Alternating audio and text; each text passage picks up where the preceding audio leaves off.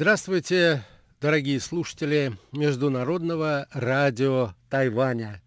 В эфире еженедельная передача из рубрики «Перекрёстки истории». У микрофона ведущий передачи Андрей Солодов.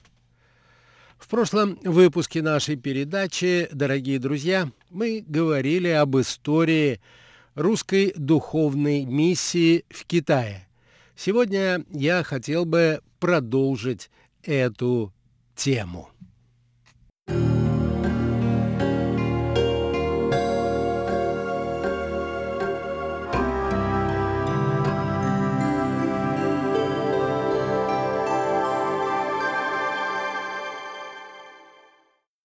Екатерина I поручила графу Владиславичу Рагузинскому, который отправлялся в Китай для ведения переговоров, вновь поставить вопрос о приезде в Пекин представителя русских духовных кругов, епископа Иннокентия.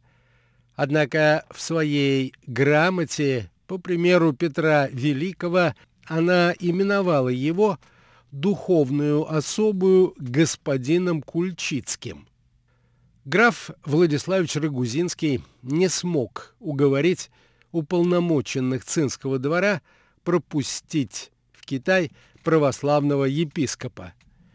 В этой сложной ситуации графу пришлось просить разрешения Святого Синода о направлении в Пекин миссии во главе с архимандритом, предоставив ему власть епископа.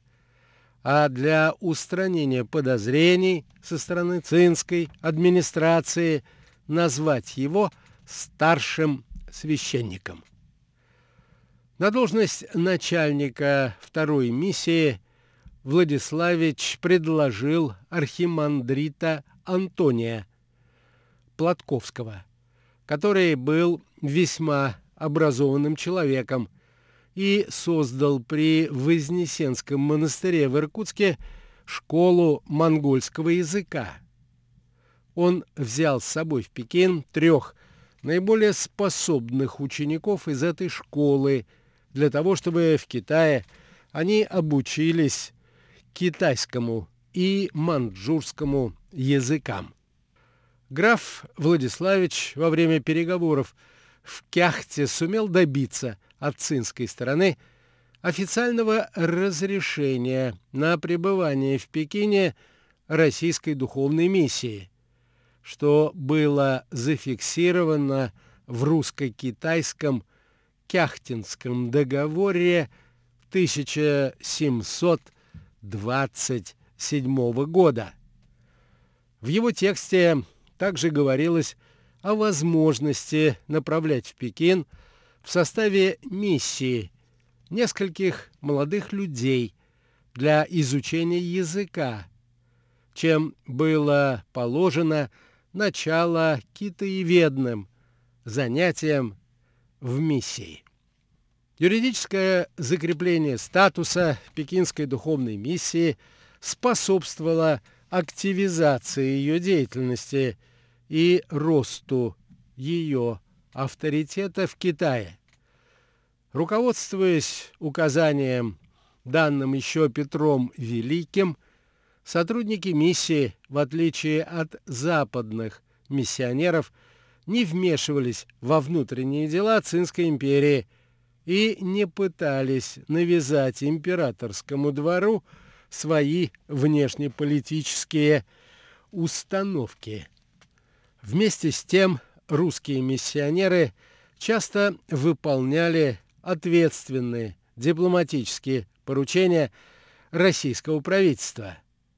Таким образом, духовная миссия фактически стала неофициальным представительством российского государства в Пекине.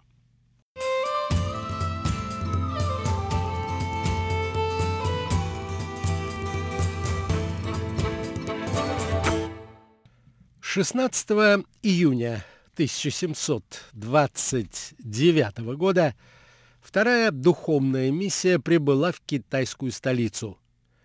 Начальник миссии и приехавшие с ним сотрудники поселились на расположенном в оживленной части города посольском дворе, где в предшествующие годы останавливались русские посольства, гонцы и торговые караваны.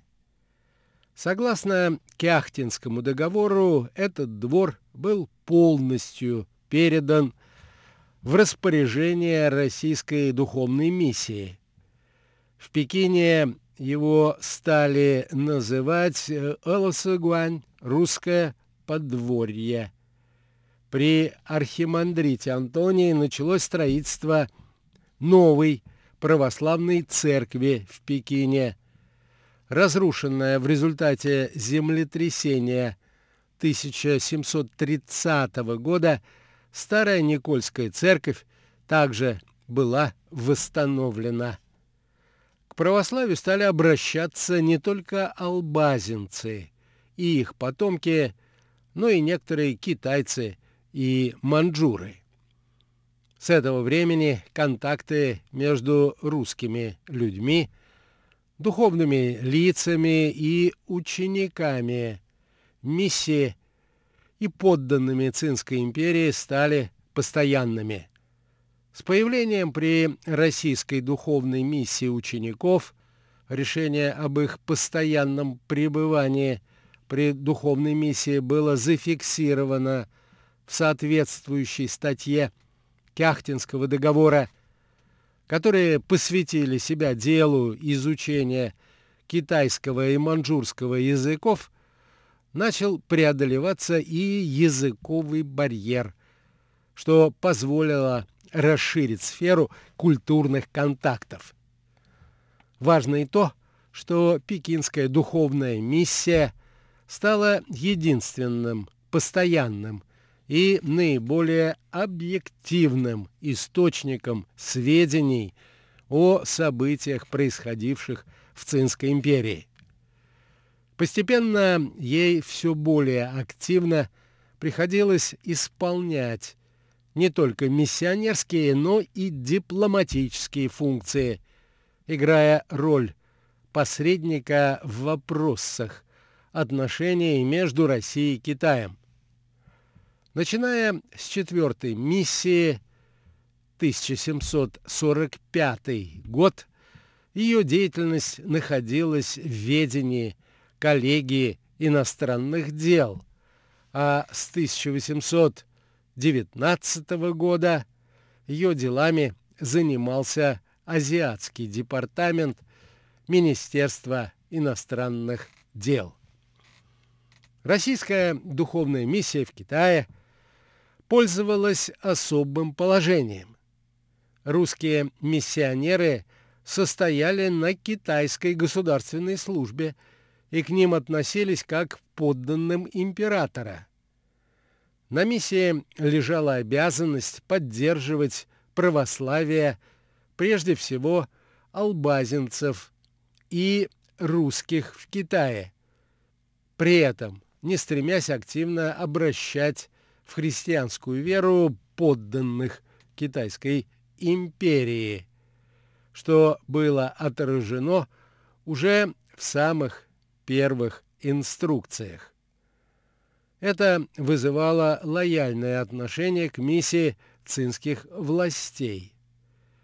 Поэтому православная миссия избежала гонений, предпринятых цинским правительством против христиан в XVIII веке. Уникальное положение российской духовной миссии состояло в том, что она на протяжении почти 150 лет оставалась единственным иностранным учреждением, постоянно действовавшим на территории Китая.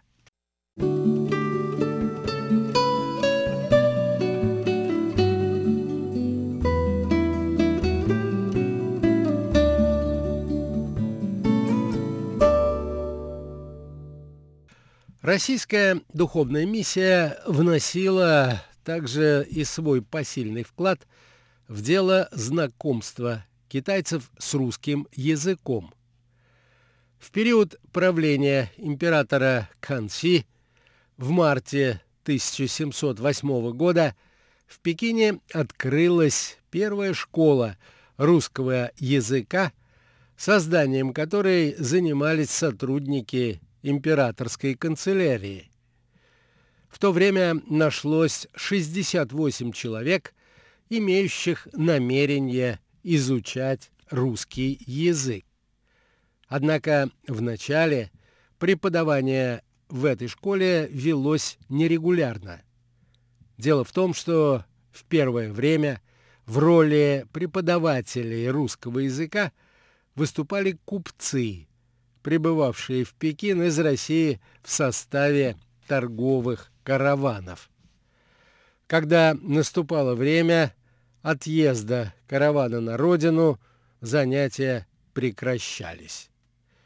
Затем в течение нескольких лет учащихся школы обучали русскому языку представители албазинской общины.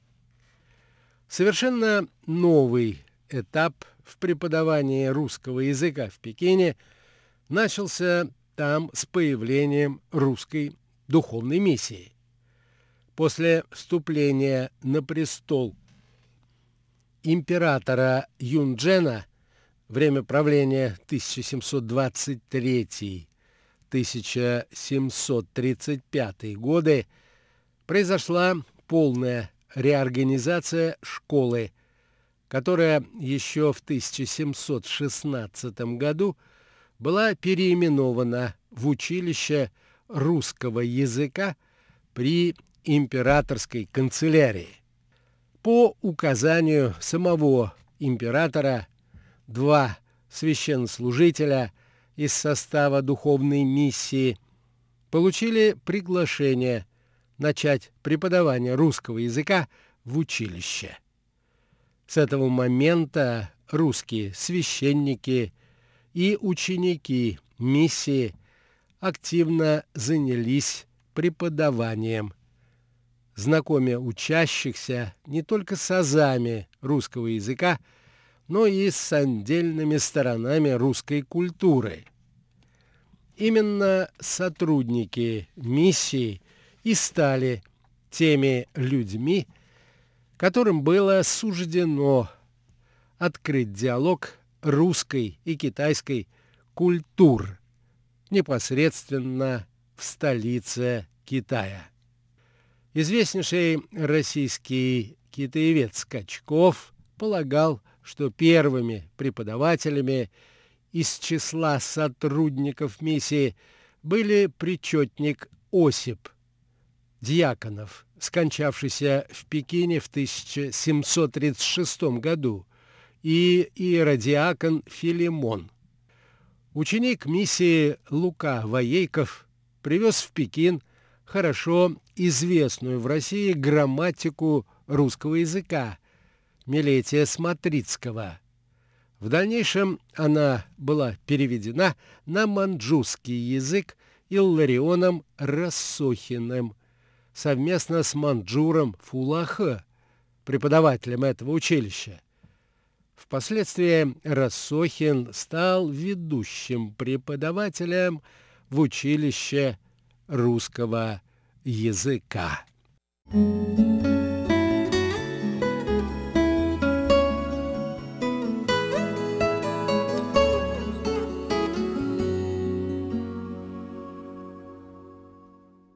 Сотрудники российской духовной миссии сумели внести существенный вклад и в дело ознакомления подданных Цинской империи с русской историей, а также создание у них реального образа России.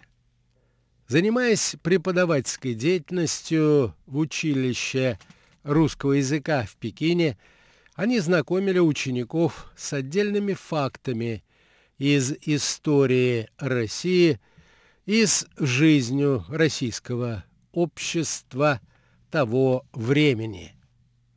В 20-е годы XIX века Леонтьевский, находившийся в Пекине в составе 10-й духовной миссии, во главе которой стоял выдающийся синолог и организатор подготовки китаеведов архимандрит Петр Каменский, перевел на китайский язык историю государства российского Карамзина. По возвращении на родину 4 копии этого перевода Леонтьевский преподнес Санкт-Петербургскому университету. В настоящее время перевод хранится в библиотеке Восточного факультета университета, публичной библиотеке и Азиатскому департаменту МИД, а также Азиатскому музею. Имеющиеся данные позволяют предположить, что беловой экземпляр перевода был предоставлен императору Даогуану. Многие главы истории были переведены Леонтьевским полностью. Остальные давались в вольном пересказе. Некоторые реалии были переданы так, чтобы облегчить их восприятие на китайском языке. За эту работу русский китаевед был удостоен в Китае титула государственного наставника Гоши. Его почитали как историографа. За экземпляр, преподнесенный российскому императору, он был награжден бриллиантовым перстнем. Чтобы продемонстрировать китайцам то, что русские также почтительно относятся к ритуалам, Леонтьевский перевел на китайский язык описание церемонии погребения российского императора Александра I. Огромную роль в деле расширения представлений россиян о Китае и пробуждения у российской интеллектуальной элиты интереса к великому соседу, без чего культурный диалог не мог бы развиваться, сыграл выдающийся русский китаевед, начальник 9-й российской духовной миссии в Китае архимандрит Иакинф Бичурин. Под его влиянием стали появляться сочинения, авторы которых пытались осмыслить общее и особенное в развитии России и Китая, старались раскрыть общность исторических судеб двух народов. Отец Иакинф был частым гостем литературных салонов Петербурга. Многие представители российской культуры почитали за честь быть знакомым и общаться с этим высоко образованным человеком и настоящим профессионалом-синологом. Дело знакомства российской общественности с культурой Китая, которое успешно было начато Бичуриным, продолжили его преемники на посту начальника российской духовной миссии в Пекине архимандриты Петр Каменский и Палладий Кафаров. Однако об этом, дорогие друзья, мы поговорим в нашей следующей передаче.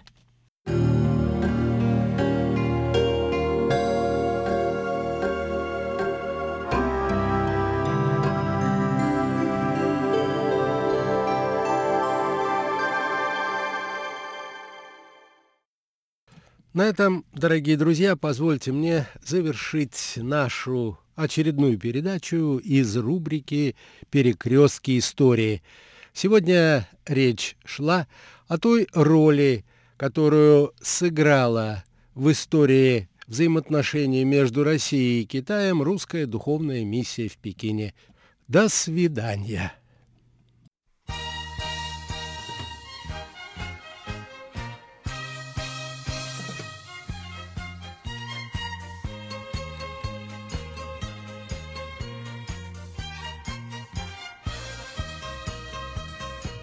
Здравствуйте, дорогие радиослушатели! В эфире «Вкусные истории». У микрофона Анна Бабкова. И сегодня мы с вами слушаем вторую часть интервью с Павлом, благодаря которому у нас на Тайване появились сибирские пряники.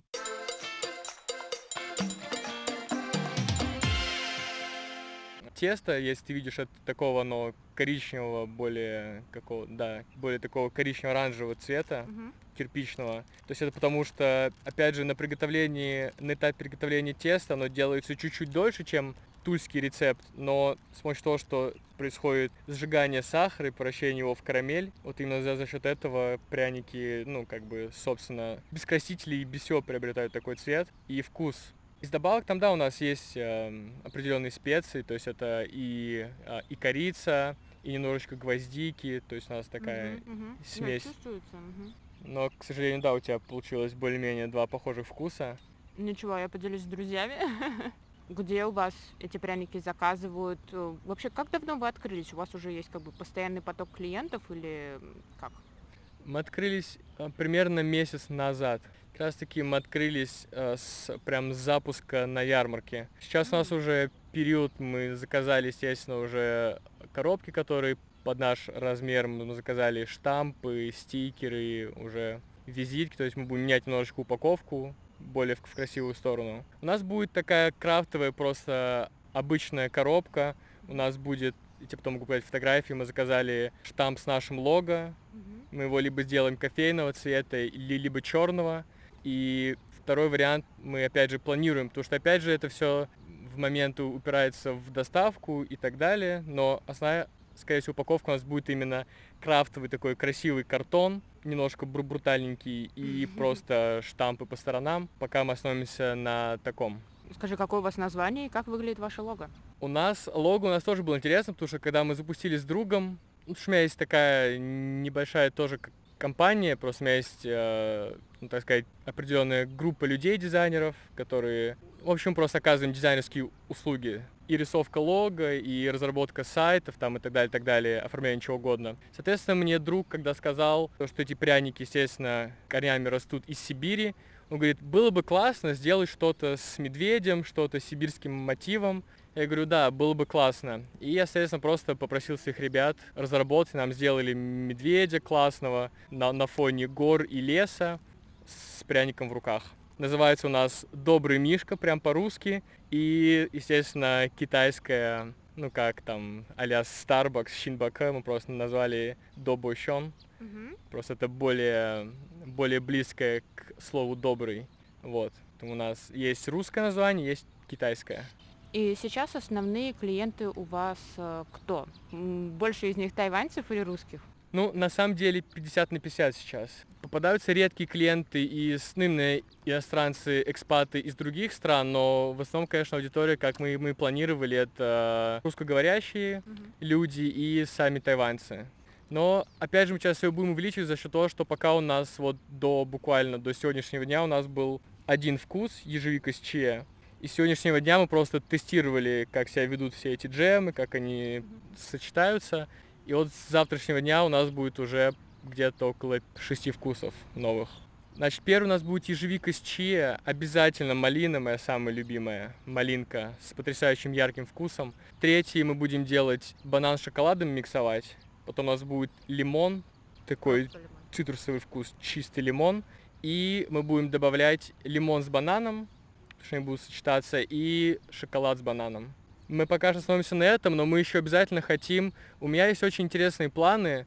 Я бы вообще добавлял бы вкусы обалденно интересные. Это слива. Я бы сделал из крыжовника, которого в Тайване, о котором никто не слышал. Мы также хотим... мой друг, с кем мы делаем, с Арсеном. Соответственно, он также очень хотел бы сделать из абрикоса и из вишни. С чем я, собственно, очень согласен. Эти вкусы...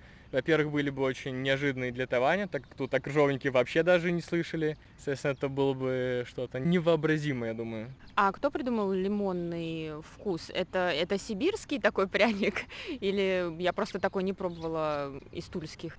На самом деле, тульские пряники, насколько даже я помню, там классическая начинка всегда шла. Это вареное сгущенное молоко и, соответственно, сливовый джем. Это были такие два классических вкуса, но сейчас, опять же, в условиях того, что ну, мы вольны, да, изобретать что-то новое. Мы просто тестируем, как они сочетаются с разными джемами. И, опять же, мы это давали разным людям, чтобы они нам поделились, какие вкусовые у них предпочтения каждому вкусу. И мы поняли, что вот из перечисленных мной ранее вкусов, они все очень прекрасно, мне кажется, подойдут вообще. И для тайваньцев, и для нас. А вот ты говоришь, вы тестировали разные джемы, а пробовали ли вы все-таки добавить что-то тайваньское, типа красной фасоли сладкой или там таро?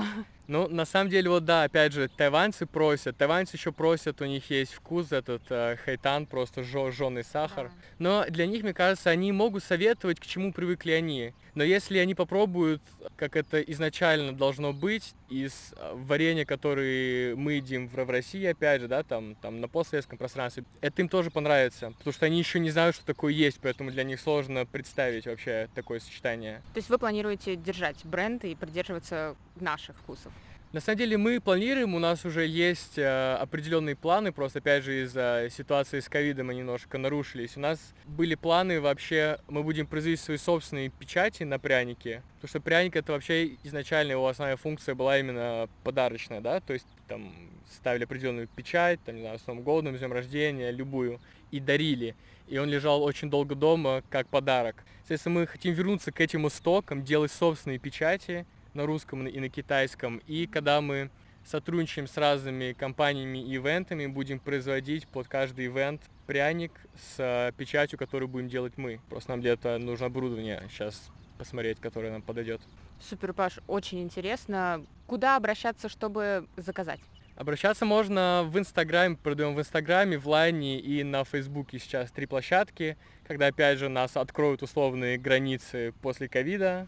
И мы будем вольны передвигаться и дышать чистым воздухом. Мы будем, естественно, ездить на ярмарки и продавать там. Потому что даже будет лучше, мы хотим пряники очень вкусные, даже когда они горячие. Потому что когда ты открываешь вот это горячее варенье, да, выливается, это другой вкус вообще, и с хрустящей еще корочкой, это другое. Поэтому мы, когда приезжаем на ярмарки, мы будем привозить свои печи, и мы будем печь прям там. То есть если людям в дорогу, так или иначе, они могут покупать уже, ну, запечатанные, остывшие. Если хочешь сесть там, мы будем стараться делать это прям там, чтобы для любителей как бы прям вкусить, да, гамму вкуса просто на все 100%. Они будут это есть там, прям ломать, и чтобы вот этот джем прям вытекал, и запах на всю ярмарку разносился. Мы будем делать так. Красота. Слушай, а какие печи такие у вас перевозные? Я просто думала, что их нужно выпекать, наверное, в какой-то более серьезном оборудовании. Что за печи? У нас сейчас печи мы взяли с Китая, нам шли, мы заказывали новые печи, они на 100 литров, очень большие печи производственные. И была опять же проблема, потому что, ну, у меня очень большая кухня дома, мы, естественно, ее сейчас настроили под производство. И в Тайване, например, есть такой прикол, о котором я не знал. У них нет розеток на 220 вольт нормальных. У них на 110. Когда нам пришли производственные печи на 220 вольт, у нас стала проблема, собственно, здравствуйте, куда мы будем их включать. Поэтому нам пришлось немножечко там поиграться с электричеством. В общем, нам проводили нормальные розетки. Вот. И, естественно, мы будем стараться либо привозить одну большую печь, либо у нас есть тоже пару маленьких, мы будем, может быть, использовать маленькие печи. Но там и ночью маленькие партии, поэтому это нужно будет думать. Слушай, спасибо огромное. Пока будем заказывать, значит, наверное, доставку. А в будущем очень надеюсь, что увидимся на мероприятиях, потому что очень хочу горячий пряник. Да, я буду только рад, на самом деле. Ну, у нас немножечко, да, видишь, как разделилось, я больше люблю маркетинг и продажи, а вот мой друг Арсен, вся производственная часть, это все-таки больше о нем, потому что он больше любит выпечку, экспериментировать, поэтому вот это он прям может дотошно целую неделю сидеть там и играться с 2 граммами там корицы, чтобы это было реально вкусно, поэтому разделение, так сказать, интересов. Хорошо, тогда буду рада познакомиться в будущем и с ним. А пока на этом все. Спасибо. Пока-пока. Все, всем пока. Это был Павел с Тайваня. Увидимся в следующий раз. Пока.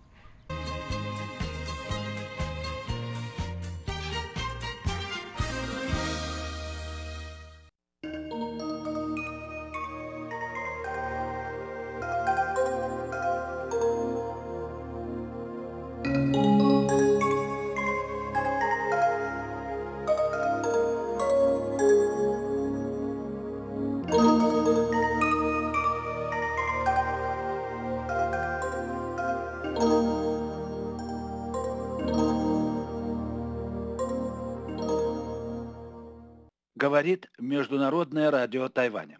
Здравствуйте, дорогие радиослушатели. В эфире передача «Всемирный Чайнатаун». У микрофона Владимир Малявин. Сегодня, дорогие друзья, я хотел бы поговорить об одной теме, которую все считают, и я тоже, чрезвычайно актуальной для нашего времени. Это тема нашей идентичности. Она бывает, конечно, разная. Бывает идентичность личная, она бывает культурная, этническая, коллективная и прочее, и прочее. И вот мы все несем в себе этот, так сказать, букет идентичностей, которые каким-то не очень понятным для нас образом сочетаются друг с другом, перетекают одна в другую. И мы часто начинаем путаться и не можем дать себе четкий ответ на вопрос, кто же мы такие и какова наша идентичность. Я вспоминаю, например, пример, мне запомнился одного жителя Соединенных Штатов Америки. Он приехал в нее из Мексики и издавал двуязычный англо-испанский журнал на двух языках. И писал о себе, спрашивал, ну вот кто я такой? Я американец или мексиканец, а у меня еще есть индейские корни. И не мог дать ответ на этот вопрос. И я тоже в своей жизни и на Тайване, и в России часто сталкиваюсь с этим вопросом. А главное, в России часто приходится слышать о том, что вот, мол, да у русских людей какая-то идентичность слабая, вот мало у них идентичности. Вот была бы у них какая-нибудь крепкая такая сильная идентичность, вот тогда бы мы зажили. Вот такая мечта современного человека о сильной идентичности, которая ему кажется какой-то панацеей, спасением. И то же самое, кстати сказать, я часто слышал и на Тайване. У меня есть знакомый, например, из тех, кого на Тайване принято называть «чайный человек», «чарэн». То есть он чаевод такой потомственный, у него маленькая фабричка, и он делает прекрасные, изумительные чаи.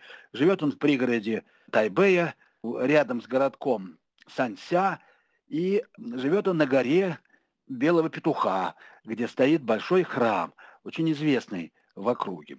Ну и однажды он в разговоре в своем чайном магазинчике, когда я был у него в гостях, сказал мне, может быть, единственный раз он высказался, так сказать, на политические и культурные темы. Вот плохо то, что у нас у тайваньцев идентичность слабая, сказал он, буквально слабая. Что он имел в виду? Может быть, он имел в виду раздвоенность некоторую самосознания тайваньцев. Ну, действительно, они частично китайцы, но вроде бы не китайцы, а тайваньцы, и принадлежат совсем другому культурному миру. И это вселяет в них некоторое такое вот беспокойство. Ну, кто же мы такие, в конце концов? Но это есть и у нас. И хотя у меня есть знакомый, который часто говорит, что вот, мол, у китайцев сильная идентичность. Ну, не сказал бы. Они тоже, я бы сказал так, блуждают от одной идентичности к другой. У них есть и местная, провинциальная, национальная, конечно, а также сословные всевозможные идентичности. И они тоже у них часто не могут разобраться толком и прийти к какому-то ясному выводу. Короче говоря, современному человеку свойственна эдакая, можно сказать, параноидальная озабоченность идентичностью. В чем тут дело? Я для себя ищу ответ в природе современного капитализма, как ни странно. Обращение к этому вопросу помогает многое понять. Давайте вспомним. Буржуазия вышла на авансцену истории с идеей абсолютной ценности человеческой личности и права каждого человека на свободу выбора. И прежде всего выбора себя. А в действительности это означает что? Это означает выработку своего стиля, своего, так сказать, публичного образа, public image, как говорят на Западе. А как говорят французы, человек – это стиль. Другими словами, капитализм превращает стиль в бренд. Он делает его товаром. Притом бренд – это легенда, стилистически выдержанная компоновка образов. И она состоит из пустоты желания. Вот я хочу быть таким. или не хочу быть таким. Пустота, в сущности, самая капиталистическая субстанция. Она позволяет извлекать максимальную прибыль при минимуме затрат. Но за счастливое для буржуазии сочетание такого рода приходится дорого платить. В отношениях обмена любой самообраз человека из личного становится публичным, отчужденным от его носителя. И в рамках этой публичности я могу быть кем угодно, но только не самим собой. Вот такое странное противоречие между искусностью выделки бренда и внушаемой тем же капитализмом жажды быть собой, или, другими словами, ориентированной вовне искренностью исполнения роли и обращенной к себе подлинностью существования. Это заставляет воспринимать идентичность только в негативном ключе, потому что быть в современном мире означает не быть таким, каким тебя видят или хотят видеть другие, то есть быть асоциальным.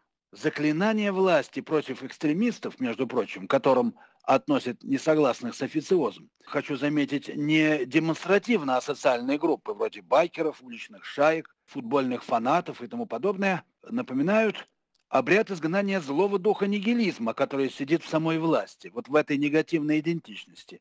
Не хочу быть таким, каким все хотят, чтобы я был, или жизнь требует от меня. Я могу быть кем-то, но только не самим собой.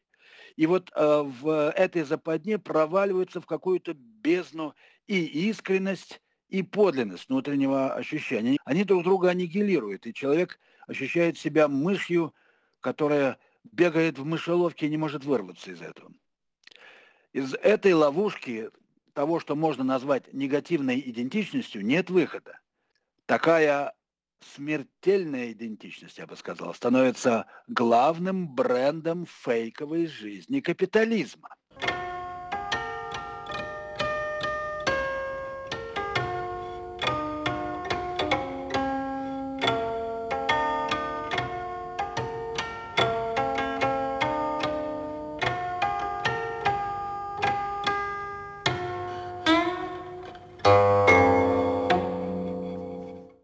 Итак, я продолжаю свой рассказ о современном понимании идентичности, который порождает своего рода невроз, как я уже сказал.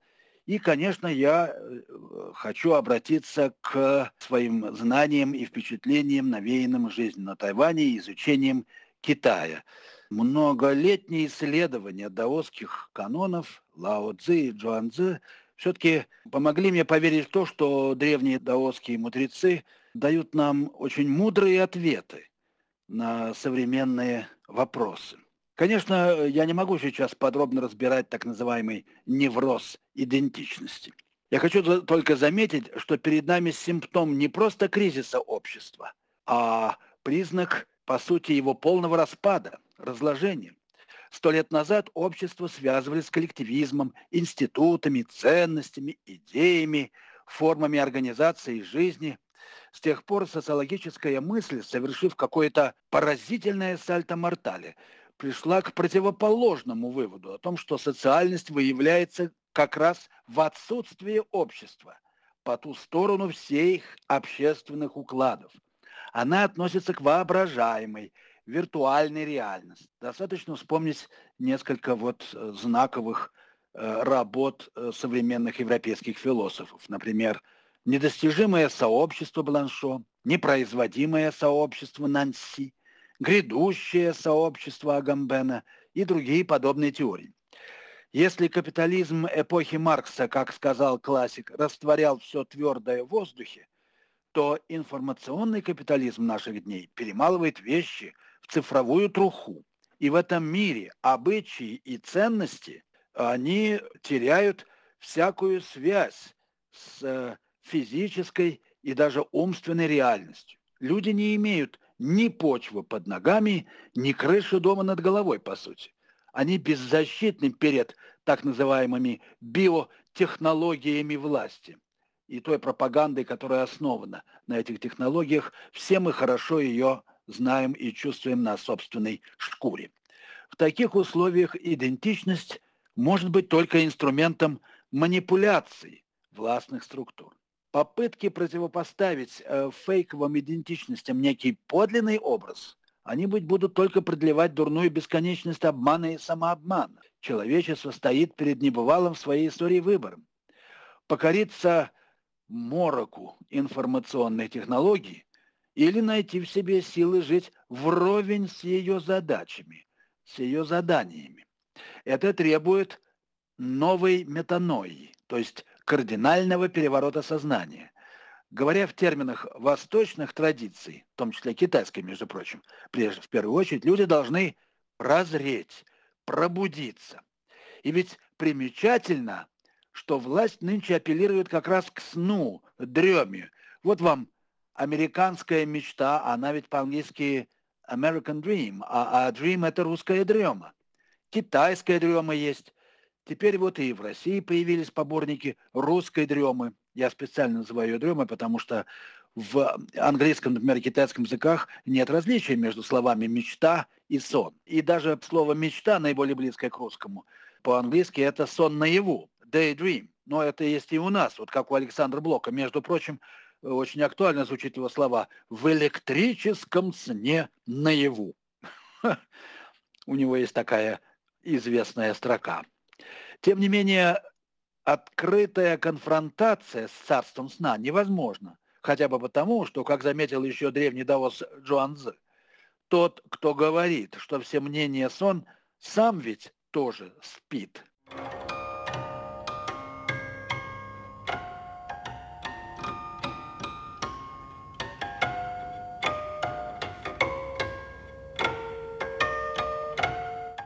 Итак, я, дорогие друзья, продолжаю свой рассказ о неврозе идентичности и о том, что с ним делать с точки зрения восточной мудрости. Чтобы пробудиться, нужно вернуться к истоку восприятия, где мир еще не расколот на жизни, сознание, субъект и объект, материю и дух, воображение и действительность. Туда, где скрываются сами семена сновидений, и нужно ими овладеть. Это как раз то, уж если отбросить все экивоки и прочие ученые слова, чем занимались творцы и преемники восточных традиций, в том числе китайской. И это означает, что означает? Оставить свое «я», оставить себя. Но для чего это оставить? Чтобы все осталось мне, уже расширенному до пределов мироздания, открыться миру, чтобы укрыть его в себе. Ведь, еще раз повторю свою любимую мысль, человек ведь защищен бескорыстной открытостью мира, а совсем не броней, доспехами и оружием. Ибо, как говорили древние даосы, на прочной доспехе найдется острое оружие. Найдется, конечно. Итак, вот эта работа оставления себя, она трудная, долгая, но в принципе доступная человеку. Она выявляет первозданную ясность духа, в которой знание есть именно сознание, безупречное соответствие всему происходящему, доходящее до нравственной соответственности всего живого. То есть соответствие переходит в соответственность. Я только играю словами, данными мне самой китайской традиции. Я тут ничего от себя не придумываю. Речь идет об открытии совместности всего в моменте самопревосхождения себя. Но это понятно, это логически ясно. То есть, и что это означает момент? В этом моменте мы единичны, мы единственные. Мы ни на что не похожи, ни на кого не похожи. Вот мы становимся собой. Мы же хотим быть не похожими на других. Но как раз именно в моменте самопреодоления мы равны все. Все люди равны в этом. Именно в этом моменте самопреодоления. Вот где надо искать-то это лохнесское чудовище идентичности, вообще-то говоря. Природа этой совместности – врожденная интуиция одухотворенной телесности. Эта интуиция слита с динамизмом самой жизни. Она действует быстрее и точнее рефлексии. Вот так глаз закрывается перед летящей в него соринкой до того, как мы осознаем это. Сам по себе как бы. Ну и о том же свидетельствует старинное изречение китайских мастеров боевых искусств, которое очень важно помнить. Он не двигается, и я не двигаюсь. Он едва двинулся, а я двинулся прежде него. И ведь мы знаем, что это возможно, если мы войдем в покой и действительно начнем пребывать в покое, мы вдруг почувствуем в себе эту способность. мы предвосхищаемся сущим. А теперь представьте себе, что мы еще научились так как бы жить сознательно, и таким образом уже можем и воздействовать на будущее. Вот так. Так что я бы сказал, что вот китайское обращение к древности, китайцы любят древность, да, такой предел древности, есть такое выражение в Дао-дэ-дзине у Лао-цзы. Так вот, это есть не что иное, как, конечно, память будущего, как ни странно. Давайте привыкать к нашим новым координатам. Итак, пространство совместности, можно сказать, это семья одиноких. Внутренняя преемственность всегда разных, даже несопоставимых моментов опыта, но это вытекает из того, что я сказал. И вот это и есть школа духовного совершенствования. А на Востоке семья и школа обозначались одним словом, как известно. К этой новой социальности ведет не изучение внешних явлений, а учение, как превосхождение знания о себе и о мире, вообще всякого предметного знания, и возвращение к своему, как говорили в Китае, изначальному лику, пэнлай мяньму, глубинной подлинности существования. Вот где зарыта наша идентичность, в самом истоке нашего опыта. Но это же логично, согласитесь. Эта подлинность есть в сущности сообщительность по-китайски, то есть точная соотнесенность с инобытием, как повторение неповторяемого, в этом суть традиции, как чистое развлечение вне различий, не имеющее различий. Смысл учения в таком случае состоит в том, чтобы внести чистое различие в первичную цельность мира, придать качественную определенность такому первородному мареву жизни, соотнести пределы начала опыта и стать, а это нам уже более известно, альфой и омегой. Вы знаете, где употреблено это выражение. Так единство становится всеединством, а человеческое – всечеловеческим.